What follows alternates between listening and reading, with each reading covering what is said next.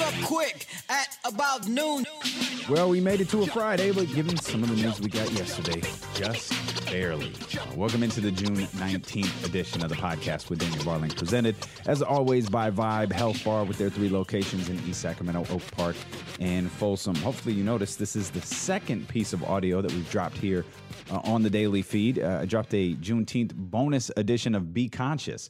I had noted earlier in the week for Patreon subscribers that I released an episode of Be Conscious featuring Doctor Christopher Messer talking about uh, Tulsa and the Black Wall Street Massacre of nineteen twenty-one. And I knew I wanted to do something special for today, and I wanted to do something special for everybody. Uh, particularly, I'm, I'm hoping people who don't subscribe to Patreon uh, listen to this Be Conscious episode.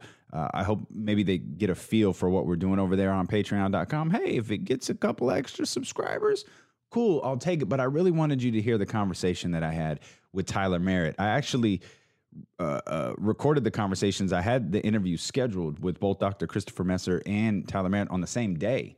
Uh, they were actually within hours of each other. And my original intention here on this, this Friday on Juneteenth was to release the Tulsa episode because there seems to have been so much interest in Tulsa uh, over the last, I, I guess, few weeks. I don't know if it was birthed from the from the Watchmen movie, that that uh, Watchmen T V series that you guys have alerted me to, or if it was something, you know, following what happened with George Floyd that really seemed to galvanize interest in this. But I thought, you know, let's let's let's put this out there. It's an educational conversation. It it it, it really it it. lays out kind of surface details of what happened. We get into the weeds a little bit, and we discuss some of the aftermath and and things that aren't, you know, widely reported. But we we tried to just give you an overview of what event, what that event was, why it was so tragic, tragic, and why we think it's important for you to hear. And then a couple of hours later, I had this conversation with Tyler Merritt, and I knew fifteen minutes in, it was like, oh man, this is good. This is a good conversation. I'm really enjoying talking to this dude. And if you don't know who Tyler Merritt is and you haven't listened to that uh, bonus piece of audio that we put out there for you, uh, Tyler Merritt is the guy who did that video uh, Before You Call the Cops. You almost certainly saw it circulating around one of the social media platforms that you're on uh, over the course of the last few weeks. Um, but you'll hear that audio. You'll hear a couple of his other videos uh, in there as well uh, here in that uh interview that we did. So uh, if if if you would take a listen when this podcast is over, even if you saw it and you're like, ah, that ain't for me, take a listen. I really think you'll enjoy the conversation. There's a lot in there. We discuss a lot of different topics, including, you know, sides of the revolution, including the people who want to be Doctor King and the people who want to be Malcolm X, and how we can never seem to meet in the middle when we're all, you know, joining the same cause. Uh, it's it, it it it was a fascinating conversation. We talked like we had, you know, known each other for twenty years. We even had a follow up conversation last night. So I hope you'll give that a, a quick listen. Is is some of you may be familiar with, again, something you might be learning for the first time. June nineteenth is is is a day called it's, it's called Juneteenth, and it centers around the alleged end of slavery. We're all taught, right? The Emancipation Proclamation, we're all taught. Abraham Lincoln freed the slaves, and the Civil War freed the slaves, and all of that stuff. And the Emancipation Proclamation was issued in nineteen sixty-three.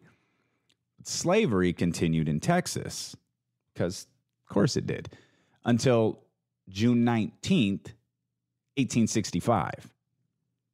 Now, when word reached Galveston, Texas, that all slaves in Texas were to be three, one third of the people in Texas were slaves at the time. One third, and we all know how big Texas is. Um, and so that, again, for the second time, allegedly marks the end of slavery. So you've got the Emancipation Proclamation in eighteen sixty-three. You've got June nineteenth, Juneteenth, eighteen sixty-five, when the official end of slavery actually didn't come until December sixth, eighteen sixty-five, when the Constitution of the United States was ratified, and, and, and the thirteenth Amendment to the Constitution abolished slavery entirely in all U S states and territories. Sort of. That's where you need to go watch the documentary thirteenth. That's where you need to go read the book, The New Jim Crow. So I'll leave that there. Hopefully you'll go check that out. And we'll pick up, Well, we'll pick up where we left off yesterday. Or maybe it's not where we left off, but we certainly discussed this yesterday. We got the details of Major League Baseball Players Association and, and the, the, the, the counterproposal that they put at the Major League Baseball owners yesterday. Now, depending on what networks you follow, depending on what reporters you follow, probably depends on what you read yesterday. But as we noted, no good can come about of this statement released by Major League Baseball and Rob Manfred saying, hey, we talked with Tony Clark, we're arm in arm, we're going to get this done. You know, a deal is imminent, we're, we're going to play baseball. Like, ah, given the way things have gone for the last few weeks, this feels like a terrible idea. And that seems to have been magnified yesterday when news of the Players Association's counterproposal of a seventy-game season uh, was made public. Tony Clark, the Major League Baseball Players Association Executive Director, says, we believe this offer represents the basis for an agreement on a resumption of play. Now, according to Rob Manfred, the two had had a conversation the night before during this lengthy meeting that Rob Manfred felt the need to tell us all about. Apparently, it was a four-hour negotiation. In Phoenix, it was between Clark and it was between Manfred. And Tony Clark told Rob Manfred, we've got to get past the sixty-game schedule. We got to get closer to seventy. And Rob Manfred allegedly said, according to, checks notes, Rob Manfred. Okay, according to Rob Manfred, he says, he told Tony Clark that day, ah, seventy games, there's no way we can do it with the, you know, th- th- there's no way we could do it in the in the, in the time frame that we have uh, with the health, you know, guidelines that we're expected to meet. But he proposed it anyway. seventy-game season. Uh, here are some other notes, according to Jeff Passan of E S P N. seventy-game season starts July nineteenth, uh, runs through September thirtieth. So I think there's some concern there about if the regular season runs till September thirtieth, that's going to lengthen the playoffs. You're probably going to have Major League Baseball playoffs at least until the very, very, very, very last day of October, if not into November. Full prorated pay, I think that was something that they agreed upon for the sixty-game return. Uh, spring training would actually start in a week. If if this gets done, and oh, sure doesn't feel like it, it would start, spring training would start, at least for some teams, on June twenty-sixth. Uh, expanded playoffs, which we talked about yesterday. We got some more details on it. Expanded playoffs to sixteen teams in the twenty twenty and twenty twenty-one season. A minimum pool for playoff shares in twenty twenty based on rounds played. Uh, fifty million dollars if full payoff is staged. If full playoff is staged, excuse me. A fifty-fifty split of incremental T V revenues for additional postseason games in twenty twenty-one. Many of us know... Uh, The I think we talked about it, at least I hope we did, that Major League Baseball extended their television deals with the, we used to be called the Turner Networks, like T B S. Team. They've extended their their playoff agreements there to the tune of a lot of money, billions of dollars. Uh, salary advance forgiveness for all players in tiers one to tiers three of uh, the March agreement. Uh, opt-outs, uh, ten million dollars for social initiatives. Okay, that I, I, that also reminds me. Um, I need to play the clip for you of uh, black baseball players. They did a video very similar to what the N F L players did. They even had to go get a few retired black players to add some emphasis to this video. Um, what else do we got? I think we've hit the major universal designated hitter. There's there's an important note for twenty twenty and twenty twenty-one, so across leagues. And then there's some other, you know, smaller details. There's enhanced housing allowances in spring training and regular season. So, you know, there's a there's a there's a couple of things in there. There's there's a little bit more, you know, bullet point details regarding what this potential season might look like and what this counterproposal for Major League Baseball would look like. But Rob Manfred said yesterday, this needs to be over. Until I speak with owners, I can't give you a firm deadline, but we we need to, we have got to move on for this. We we have to we have to move on for this. And that's cool. Those are those are great words. Why are you why are why why I put this on? Of course, I have faulted the owners for all of this. Pretty much all of it. And I don't think I'm wrong in faulting the owners for this. But at the same time, Rob Manfred, who, remember, and, and sometimes I'm guilty of this. Sometimes I, I'm guilty of looking at Rob Manfred as some sort of like authority figure. He's not. He's no different than Roger Goodell. He's a puppet for the owners. He he he does what the owners want. He takes the bullets for the owners, for lack of a better term. Like, he's got to stand in there in in in front of the firing squad and and deal with it. That's that's his job. It's the same job that Roger Goodell has. It's the same job that Adam Silver has, quite honestly. That's what they have to do. They work for the owners. But I don't I still don't understand what what what necessitated putting out that statement telling everybody that he had met with Tony Clark. I don't understand what why why that was necessary. I don't understand why they felt the need to tell everybody, like, hey, look at what we did. And I get that you have taken You've taken a lot of bad publicity. You've taken it from, from baseball fans, from sports fans, from baseball detractors. But you know what shuts down that all, all of that bad publicity? You know what shuts down all that negative talk about your sport? Just releasing a statement that says, hey, we came to an agreement today. We're going to be back playing baseball on July nineteenth or July twentieth or July twenty-first. Sure, you're going to get some people like me who are going to go, you guys really blew this. I'm glad you got it figured out, but dear God, you guys blew this. And even in this sense, like we said yesterday, these guys got to have an agreement. By the time our show takes the air on Monday, our figurative air, of course, these guys got to have an agreement, because if they don't, how are you going to get through an entire weekend without getting this hammered out? How are you going to tell everybody, well, we're close? And Tony Clark, of course, said yesterday, yeah, telling people that, you know, there, there, there, there's a deal imminent is just terribly false and misleading. Like, oh, it's like you guys got along for, for five minutes. It's like you hooked up with your ex. This is one night. And like, now you're out there telling everybody. And then you put out a press release. Like, you change your Facebook status, says I'm in a relationship. You post a picture of you two on Instagram. And the very next day, y'all fighting again, wishing you had never seen each other's faces. Now, I can't relate to that. I'm just saying some of you might be able to relate to that. That's what this is. Tony Clark and Rob Manfred had a couple of drinks, hooked up one night, posted a picture on Instagram, changed the relationship status, and here we are. They're back at each other's throats after they told everybody they were getting back together. Oh, I mentioned that ad. I mentioned the the video that Major League Baseball players put out. Uh, here it is. It starts with Aaron Judge. We've been told that our peaceful pleas were not made at the right time, at the right place, in the right way. We've been told to wait. But we remember when Doctor Martin Luther King Junior warned us that the word wait has almost always meant never. We will wait no longer. We'll make our voices louder. For all of us who can. And for all of those who could not. Eight minutes and forty-six seconds is enough time to lift a knee. To do what is right. To say something. To acknowledge the pain of the black community. You have cheered for us, but we need you to cheer with us now.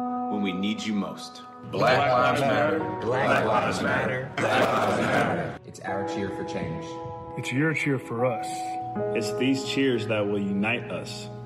One team. One dream. Be the change. So the video starts and ends with Aaron Judge there. And I can't lie, some of those ball players, some of them look to be in their sixties. I, I can confirm that. C C Sabathia is in it. He looks great now that he's retired. Prince Fielder's in it. Giancarlo Stanton. Of course, I, I don't know how many of these voices you recognize. Andrew McCutcheon's in it. He's one of my favorite baseball players.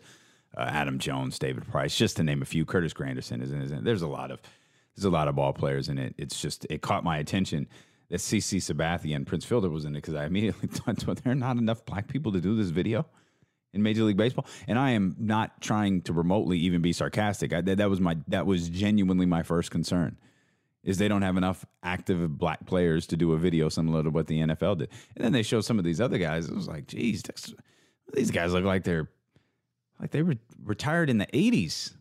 Shoot, Harold Baines looks younger than some of these guys. I think Harold Baines did retire in the eighties. Now I'm being sarcastic. Uh, so that's where we're at with baseball. We'll see what happens over the weekend. They have got to get this deal nailed. They have got to get this fixed. This is just, I'm tired of talking negatively about them, man. I'll tell you who I'm not tired of talking negatively about, and that's Mike Gundy. I think Mike Gundy sucks. I think Mike Gundy has sucked for a long time. And a dude who walks around with a mullet in Oklahoma is using the N-word does not surprise me at all. What does surprise me is that we're hearing about Mike Gundy using the N-word in a game in nineteen eighty-nine. And it's, I, even at that, I looked at it like, well, not terribly surprising. What did surprise me, though, was the accusation came um, from multiple players. Apparently, this stems from a game, one particular game. It was, I guess it was Oklahoma State versus Colorado. And there had been accusations for a very, very long time, I'm assuming, since nineteen eighty-nine, that Mike Gundy was freely uh, using the N-word in that game when the uh, Colorado Buffaloes beat Oklahoma State forty-one to seventeen. And there, I, Oklahoma State hasn't commented on it. Mike Gundy hasn't commented on it, but apparently these these these allegations came, you know, back to the forefront yesterday as one of the players from Colorado was talking to uh, the Oklahoman. And w- what I didn't realize is that these allegations has been out there forever. It's like, it, again, it, it goes back to the, the way we ended our show yesterday. It's like the suddenly woke culture of, oh, I didn't realize that was a bad word. If Mike Gundy comes out and apologizes for using the N-word, Oklahoma State's got to fire him, like immediately. They got to fire him immediately because they got to know Mike Gundy's never going to be able to recruit another black player again. Specifically, Mike Gundy is never going to be able to walk into the home of a black family, particularly in the South, and try to convince them to come to Oklahoma State. Better yet, it might be better served to say that Mike Gundy is never going to be able to walk into the family, uh, to, to the living room of a black family that's not in the South and try to convince them, hey, come to Oklahoma. Come to Oklahoma State. It's a good place. What's Oklahoma State? What's that still? Is it Stillwater? What is Oklahoma? What's the city that Oklahoma State is in? Yeah, convince convince them to come there. Mike Gundy's fifty-two years old. I this is a bad week for Mike Gundy, and I don't I don't know the last good week that Mike Gundy had, but this is a really bad one for him. And where this goes, uh, this will be interesting because Oklahoma State, I'm sure he makes a lot of money. Where Oklahoma State goes from here, they they have to ask themselves these questions. When you're a when you're a, a board of trustees, or when you're when you're the entity that's in charge of hiring, particularly a football coach, you've got to ask yourself: can this coach we just hired, can he relate to young people, and can he win over young people's families? Mike Gundy has had a seven-day stretch where the answer is becoming increasingly no. At least he's not going to be able to do it with black families and young black athletes. In my opinion. Oh, I don't know what my opinion is worth when it comes to college football. When it comes to the inner workings of college football. So let's leave that Gundy situation out there. We'll just watch it. We'll see what happens. There's a couple of N F L stories uh, we're talking about as we roll along here on this Friday.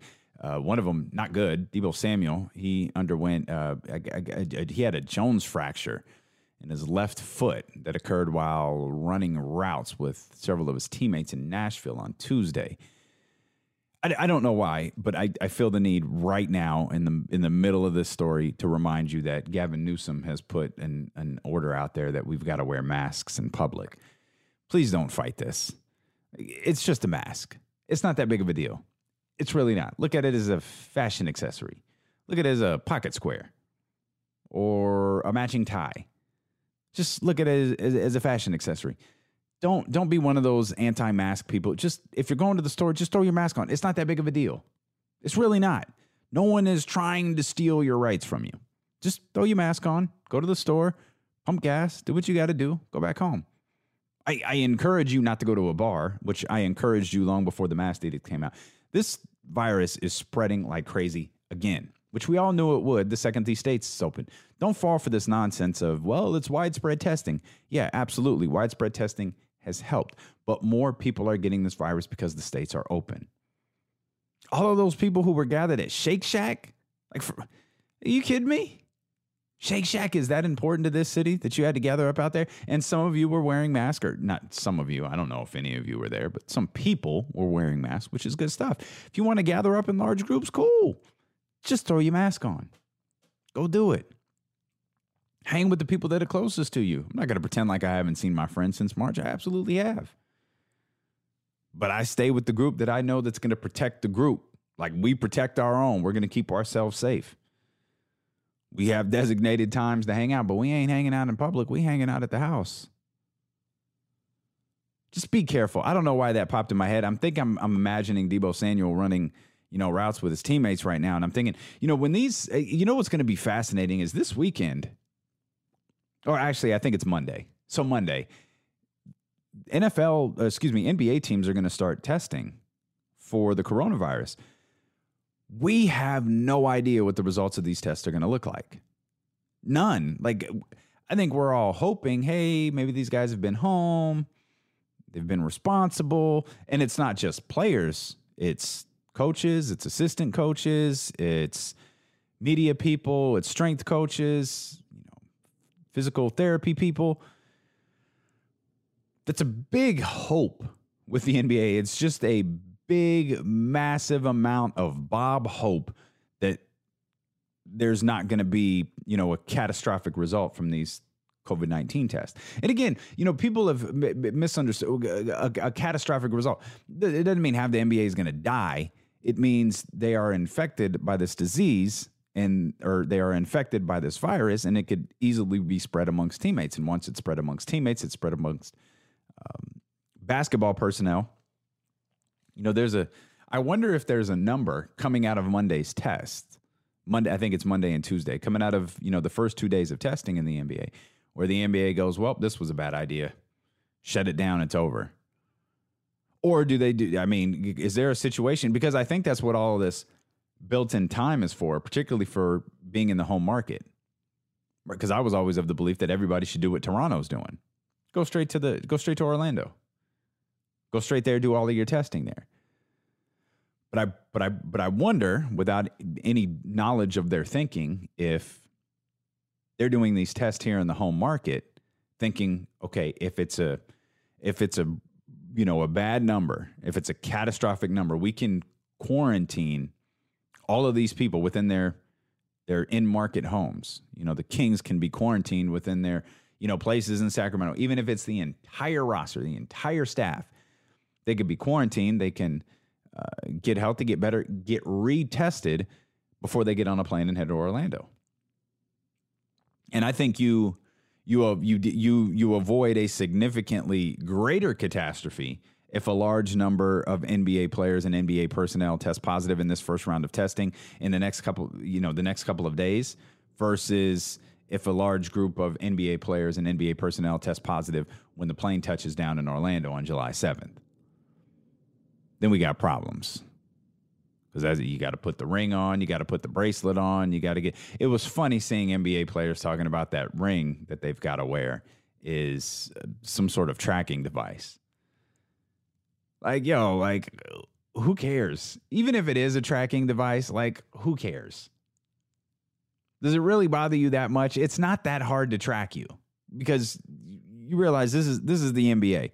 If they really want to find you, they're going to be able to find you, unless, of course, you've decided to leave your cell phone behind. Oh, it's a tracking device, man. Don't wear it. Yeah, wear it. And even if they are tracking you, so what? They expect you to be within the bubble. Don't leave the bubble. The metaphorical bubble. Don't leave it. Just, for God's sakes, get this season over with, because the way COVID nineteen cases are spiking and the things that I'm starting to hear from Doctor Fauci again, who Doctor Fauci only gets uh, mainstream attention now when he does like radio interviews or television interviews, because he can't get in front of the world and do press conferences anymore, because the people who are in charge of those press conferences no longer like what he says. They're all hoping he says, oh yeah, it's getting better. And Doctor Fauci's like, uh-uh. It ain't getting better. He even talked about the N F L yesterday on the Dan Patrick Show, talking about, I don't know if the N F L is going to be successful in a non-bubble situation. If teams follow the model of what the N B A is doing, I think I, I think we'll be able to have sports. We'll be able to get these sports seasons off. We'll be able to fulfill these television contracts, and therefore athletes will be able to be paid. And teams will be able to pay, and leagues will be able to be paid, and people will have their entertainment. But if we're just, you know, flying from San Francisco to Los Angeles to Las Vegas to Kansas City to Denver, it's, it's going to be a problem. Now, I always, like, I always ask, like, I assume, because, you know, we as normal people who just can't call up our pilot and charter a plane, we associate, you know, when we think about traveling, we think about getting on, you know, Southwest and Delta and American Airlines. And if that's what these guys are doing, I would completely understand the concern. But their their actual in-air travel shouldn't be a concern. You know, their pilots and their their their flight crew should be isolated just as they are and should be working only with them during the during the N F L season. Now, I believe that's normal, by the way, for, for not only in the N F L, but also in the N B A, to have flight crews that are associated with your team. But the hotel thing is an issue, because you would have to have these, the, I'm sure that these hotels are, are booked. Like, I'm sure they're booked now, but how do you, like, how do you deal with an entire N F L team checking into a hotel? What needs to be essentially a sterile, sterilized hotel? You can't, it, it doesn't work. I mean, baseball teams or uh, uh, football teams have shared hotels with basketball teams before. Football players don't have the entire hotel to themselves. This isn't, you know, again, we go back to the bubble. Hell, even the even even you know the, the twenty-two basketball teams, they're spread across only three hotels. So this is this is N F L teams booking hotels with regular people. Well, you don't know what regular people are doing. You don't know what those hotel staff are doing. That's where the concern comes in. That's where the true concern has to be. There may be situations, and I know that this really isn't feasible, but I, I mean, if you're playing a game and, yeah, it, as I'm starting to say it, it's not even feasible to travel day of. Like, it doesn't, it it doesn't work. You gotta ha- you gotta get there at least one night before. You really got to get there two nights before. I, I man, I don't know. I think we see more COVID spikes in football than we do basketball. I think basketball, they're going to attempt to do their best to isolate everything. Not that I don't think the N F L is going to do their best. I just think there's going to be a lot more that's out of their control, especially if they're traveling with, with the normal N F L schedule. And I believe that that's what they're going to do. I believe Florida is going to ignore everything that's going on with them. I believe Texas, who I think had a massive spike yesterday, I think they're going to ignore everything that's going on with them, and they're going to attempt to get some percentage of fans within their stadiums. They have these massive, massive football stadiums. Dallas, the you know the Cowboys, the Texans, they've got these massive stadiums. The new Ve- the, the, the, the new stadium in Las Vegas. I think they're going to try to fill it. I, I you know some states have said, oh, fifty percent. I think they're going to scale back from that given the recent spikes in testing. Maybe we talk twenty to thirty percent. And I think you hand out masks to everyone who comes. I told you I thought this would be dope. I also think it would be a dope visual. The new Raider Stadium, everybody got a a black, a silver and black mask on. Are you kidding? I think that would look awesome. But of course, there are those people who believe that you're infringing on their rights as a red-blooded American to not wear a mask in public, to not protect the people that are around you. Don't be that asshole, please. Just put the mask on. That was not where I was going with the Deebo Samuel story. He's having surgery. Sure, you're all aware of that, but I wanted to make sure I finished the story. Deebo Samuel is having surgery. Uh, it, it's it's indicated he'll be out twelve to sixteen weeks. Uh, he expects to be back in ten. I don't know why, but he does. So cool. Uh, he was the forty-niners' second leading receiver last year with fifty-seven catches. Um, he was their fourth leading rusher with one hundred fifty-nine yards on the season. I don't know why I came across that stat and found it funny and wanted to include it. He scored six touchdowns. He's a beast, no doubt. He's uh, going to be a valuable part of the forty-niners offense. Uh, hopefully he's back and ready to go. Now, the timeline says he'll be back, you know, for the regular season. I hope he's back, uh, you know, with enough time to ramp up, get some practice time, not rushing back his injury and his one hundred percent by the time the season starts. I also got the alert, I'm sure many of you got it as well, that the Hard Knocks is covering the Los Angeles teams. And it was reported as if that was news. Didn't we already know that? I thought that that was confirmed months ago. I know we've talked about it, and, and sometimes I get confused when multiple alerts on a subject that we've already talked about start popping up. But Hard Knocks is set to start filming, what, like a month from now? And it doesn't appear that the N F L has any interest in, in, in slowing anything down. They haven't even expressed the remotest amount of concern. I still, I, I continue to see stories about an extended face mask or some sort of, it'd be silly to say protective face mask, some sort of virus protective face mask. I continue to see stories about that. I, I'm, I'm not sure if they're going to be able to have those done on a, you know, a widespread scale uh, before, what are we talking, the, the first week of September? Or I, I mean, I guess really you would have to have those in camp, wouldn't you? But then you just take your helmet off. Like, I, I get the the on the field moments, but when you walk off to the sideline, you take the helmet off. So I, I don't know. I don't want to diminish the value in it. I think there's value in it for sure. I think there's great value in it. It's just, I, I, the only thing that I feel like is going to work is is is everything being shut down. And I know that's not economically feasible. You know, businesses have lost so much money already uh, through the course of twenty twenty. Uh, Jamal Adams, trade requests in the N F L are one of my favorite things because they rarely, rarely ever go well. Jamal Adams has requested a trade from the New York Jets. This isn't news. Like, this is stuff that we've heard about. Jamal Adams has wanted his contract renegotiated. He's been posting on social media that the Jets are uh, a lot of talk and no action. Uh, he posted on social media, maybe it's time to move on. And now Adam Schefter's reporting that he has seven teams he wants to be traded to. Oh, Jamal Adams thinks he's in the N B A. We've got the Ravens. Okay. Got the Cowboys, which is a, a team that's long been rumored tied to him. The Houston Texans, Kansas City, Philly, San Francisco, and the Seattle Seahawks. Okay. I'm going to guess, and this is just a guess on my part as an N F L fan, that the Jets have absolutely zero interest in trading Jamal Adams. And as we're all aware of, we have seen many, many times before, you request the trade in the N F L, the N F L will essentially stick its metaphorical middle finger up right at you. Like, what are you going to do? What's Jamal Adams going to do? Not play? Cool, bro. Don't don't play. Because, you know, if you don't play, fam, you don't get paid. And you've already got to watch your money in the N F L because your earning power is the, the, the time in which you can earn. It's so short. You guys can't afford to sit out contracts. Can't, can't afford to sit out years, I mean. Le'Veon Bell did. It didn't, it didn't work. I don't know. I, I, like, I look at N F L players and I feel like they keep going, well, I'm going to be the one. I'm going to be the one to break through this threshold and I'm going to be the one who changes the way things are negotiated.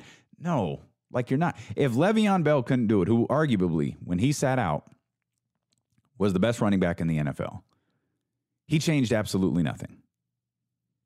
I don't think the way that the Le'Veon Bell situation played out affected Ezekiel Elliott at all. I don't think it affected the way that Jerry and Stephen Jones approached that contract negotiation. I don't think it affected uh, Ezekiel Elliott's decision-making. Because ultimately, you could look at Le'Veon Bell and go, well, it didn't work. You got off the Cow- you got off the Steelers. Excuse me. You, you, you were able to get out of your time with the Steelers. You missed your last year, and you were able to move on. But you didn't sign this. You, you, you, you, didn't, you didn't reshape the running back market like you thought you would. And I don't know that I don't know that any running back is ever going to do that. You're going to have to have I, I you're going to have to have a running back who does multiple things amazingly well. You, you, you know what? As I think about it, the person I'm, you've got to be like Christian McCaffrey. You got to be a guy who can get a thousand yards on the ground and a thousand yards in the air. And you can argue, is Christian McCaffrey more valuable than Ezekiel Elliott? Given what Christian McCaffrey does on on two different. He's almost like a running back and a slot receiver. Like, what he's been able to do is pretty incredible. Once once the, the, the Panthers figured out, like, how can we really get the most out of him? Well, he's been fantastic. I think they were a little bit like, oh, what do we do with him? His first year, like, oh, what do we do with him? And then they then they, then they, then they got going. He picked up, had a great second half of his rookie season. Then he had a phenomenal second year. He's unique. And you've got to be unique. I don't think that Christian McCaffrey is going to reset the, the, the running back market. I think that position is going to continue to be devalued. And that has nothing to do with Jamal Adams. It has to do with the the culture of the N F L and the way this this isn't the N B A. This isn't the N B A where you say, I want to trade, I want to go to these seven teams, or one of these seven teams, and the trade eventually gets done. N F L players don't have that type of power. They have given up that type of power in virtually every single collective bargaining agreement that they've ever signed. What am I talking about? Virtually every single collective bargaining agreement they've ever signed. They just don't have that power. N F L teams look at this and go, Jamal, Fam, you good. You a safety. You ain't a quarterback. Go play football. And at the end, you know, this story always ends the same way. Unless the Jets are truly sick of him, unless the Jets look at this as a situation where, like, we don't want this potential poison in our locker room, and I never subscribed to that theory. The day before training camp, or even maybe a weekend of training camp, Jamal Adams is going to go, uh, I've decided it's best to return to football. There's going to be some sort of lame statement. He's going to go join the Jets, and his last year with the Jets is going to suck. He's going to be waived, and he'll go play somewhere else.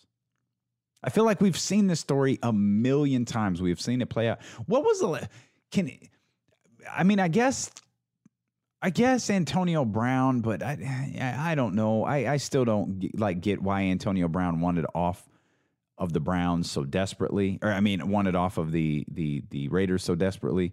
But I'm trying to think of the last player who, you know, tried to publicly force a trade and got one. I guess it was Antonio Brown, though. I'm not, I'm, I'm that whole I don't know, including Antonio Brown in any conversation. Really, it's just doesn't seem like a smart thing to do. Trent Williams did it. How long did it take Trent Williams to get off of Washington? It took forever. 49ers were finally able to get him. But what player before the season starts, you know, we got a month before training camp ever said, you know, I, I, I want out. Send me to the Cowboys, Texans. Send me to the Ravens or the Chiefs. Send me to the Eagles or the 49ers. Send me to the Seahawks. And the team just goes, oh, okay. Yeah, we'll go ahead and get that done for you, fam. Because, you know, once you publicly ask for a trade and once you start throwing out teams, you've automatically devalued yourself. If it was Jamal Adams who leaked this information, he devalued himself. There, there's no reason for the Jets to leak this information because it devalues him. Suddenly it's like, hey, you've got a player who doesn't want to be there. We'll give you pennies on the dollar. It's not a hot commodity. You're not fighting to keep him. You could get a little more out of a team if both teams, well, no, we don't really want to trade this player. We kind of like him. And there are exceptions to that rule.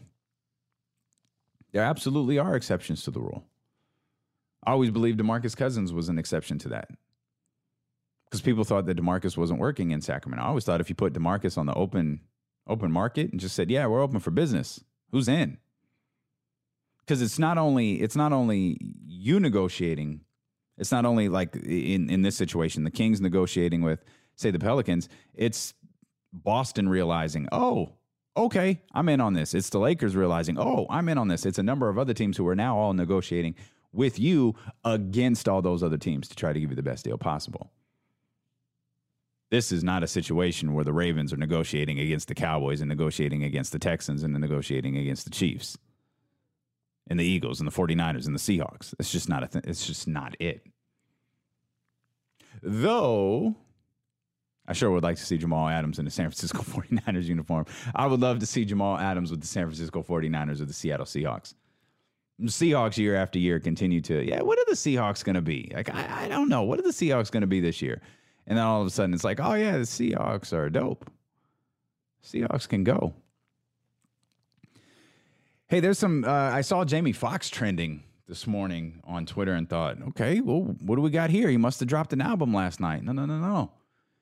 Jamie Foxx has confirmed, and this has been talked about for years, but he has said is, is, is it's official. He's in full-on training. He's going to be playing Mike Tyson. Uh, and he does, you know, as we, we know about Jamie Foxx, his Academy Award came playing uh, Ray Charles, which I thought was an absolutely fantastic movie, and we know that. Uh, Jamie Foxx uh, has the ability to take on a character like very few actors uh, on this planet. Here's a clip I found. I think this was with an old like Deadspin show or something where he's describing what he wants that first scene of Tyson. You get to play the young Mike Tyson. Mm-hmm. Luckily, the technology's on our side. Let me give you the opener of the movie. The camera is high, but not as high as the heavens, just above the trees, and it's snaking through New York. Somewhere in New York and it's cold and people are on their way to work. It's just one camera and you hear focus mitts being hit in the distance and it's just capturing, it's capturing regular day, blue collar people, you know what I'm saying, the hood, it's yeah. just regular, you know, people on their way somewhere and then we get up to this boxing gym, we see the doors and the camera stops and you hear The doors open magically. Camera snakes in, and we see in the distance a hulking figure holding focus mitts and a little kid hitting the mitts. And you hear the kid asking the hulking figure, "My dad said you were amazing. My dad said you was one of the best. You was boss. You was this, you was that." And you hear the person's voice, "Don't worry about what your dad said. Just throw to right. Make sure you keep your left, though. Get your head knocked off." And as the camera gets closer, you see that it's now Mike Tyson. "No, but my dad said, I'm going to tell you one time. Don't, don't say anything about your dad. I don't care. That was back in the day. Just throw to the left. And when you shoot the right, shoot it with some, shoot it with authority. Shoot like you mean it." And he throws it right, and he hits Mike, and Mike acts like he's falling in super slow motion. Ah! And when he hits the ground, ding, ding, ding, he's back at the last fight. He got knocked, knocked out. Knocked out. And, he's, in, and he, yeah, he's there. And as you see him, the last fight, he's on the ground, and he rests back on the ropes, and he sees everybody talking shit. Everybody saying, "Get up, Mike." Some people saying, "You a bum." Some people saying all the things that people were saying, because we were split at that time. And he rests back on the rope, spits his mouthpiece out, and it goes calm. And you just hear, and he's saying, "I'm done with all of this." And all of a sudden, just as we relax into that moment, the ref comes up, one, two. Yeah. And we flash back to the young Mike Tyson. That's how it opened. How great of a storyteller is that dude? Oh my gosh, Jamie Foxx is amazing. Jamie Foxx is one of the most talented people on the planet, if not the most talented person on the planet. Like, he is phenomenal. Tell me that tell, tell me that opening sequence that he just described right there didn't get you hyped for that movie. Like, th- that's just that, that that's just absolutely amazing to me. Absolutely amazing. Like, he he describes it in such a way where you're like, "Oh yeah. Yeah, yeah, yeah, yeah. I, I, I got to see this. I, I, I want to see this fight. I want to see, I want to see Mike Tyson. I, I want to see this movie. I want to see young Mike. I want to see old Mike holding gloves, you know, for some uh, uh, kid in, in, in Catskill or some kid in Brooklyn or whatever." By the way, I don't think that um, his last fight wasn't against Buster Douglas. I know, I know that that's the, you know, the most famous knockout, uh, but his last fight wasn't against Buster Douglas. Um, I'm actually trying to look to see who his last actual uh, boxing match was against. I know, I know he got knocked out by Lennox Lewis. I don't know that that was his last like official fight, but I'm, I'm sure, because I was trying to think, is you know, because the because the guy in the background goes, "Yeah, Buster Douglas, Buster Douglas, Buster Douglas." It was like, wait a minute, Mike didn't lean against the ropes and. In the in the fight against Buster Douglas, like the, the I remember the I remember vividly, the referee kind of like held him. He he just kind of wrapped his arms around him and held him up and just said, "It's over, Mike." And like that's how the fight ended. Like he wasn't leaning up against any ropes. I think what Jamie Foxx was describing was Mike's actual last fight, the very last fight he ever did, not the most famous knockout that he've ever he's ever had, or the most fam- most famous knockout he ever experienced. So. Um, was Danny Williams, was that his last fight? I don't even know who, British boxer. Tyson was unable to throw me. Uh, well, I don't know. It's not even that important, but I just wanted to play that clip because I was listening to it this morning and I was just absolutely enamored with like, man, dude, this Jamie Foxx is a storyteller, man. He is a storyteller unlike anyone we've ever seen. We're going to go ahead and skip birthdays today, given that I've blown that process virtually all week. But on this day in nineteen eighty-four, the Bulls selected Michael Jeffrey Jordan with the number three overall pick in the N B A draft behind Hakeem Olajuwon and Sam Bowie. It was also in this nineteen eighty-four draft that Devin Durant was taken. Devin Durant was drafted on this day in nineteen eighty-four. Also on this day in two thousand sixteen. Iguodala to Curry, back to Iguodala, up for the last. Oh, blocked by James. LeBron James with the rejection. Wow. Cleveland Cavaliers, this, this block is something. As we come up on a minute and a half remaining. Picked off by Iguodala to Curry, back to Iguodala to the rim. Blocked oh, great James. Block. James out of nowhere skies to the rim. He bats it away, and J R. Smith recovers. He's got numbers if he hurries. The Curry bounce pass, Andre to the rim, goes up, blocked by James from behind, and J R. Smith's got the ball. What a block by LeBron James. Came all the way back to knock it away. Out comes Iguodala, two on one to find Curry, get it back, Iguodala puts it up. Oh, LeBron tracked him down and made the rejection. Huge, huge defensive play by the four-time M V P. Is this is this the most meaningful defensive play in N B A history? Is that too is that too much hyperbole? Like, can you think of another one off the top of your head? Like, I remember, was it Horace Grant maybe that uh, tipped a, a kind of a, it was like a Kevin Johnson runner after John Paxson hit that three in nineteen eighty-three. It doesn't have nearly the celebration that this does. It was far less dramatic. He just kind of got a, he got a finger on it, changed the trajectory of it a little bit. But I'm trying to think of a more meaningful defensive play in N B A history than this one. There's got to be one that I'm just missing, right? nine one six, eight eight eight, five eight nine eight. That's the text line. Shoot it my way. nine one six, eight eight eight, five eight nine eight. I, but if it's not, it's got to be close. It's got to be close to the most. I mean, because, you know, we've, we we had Kyrie's three. We had Kevin Love's stop. You know, the the block, the, what was it? The, the, the block, the shot, the stop. That That's such an amazing final, was it six minutes of that game seven to go back and watch. It because you see everybody like tighten up. Everybody gets caught. And I always reference this one shot Klay Thompson took from, is it, it wasn't a three. I think it was just outside the elbow. It might have been a three, but I feel like it was just outside. It was like free throw line extended.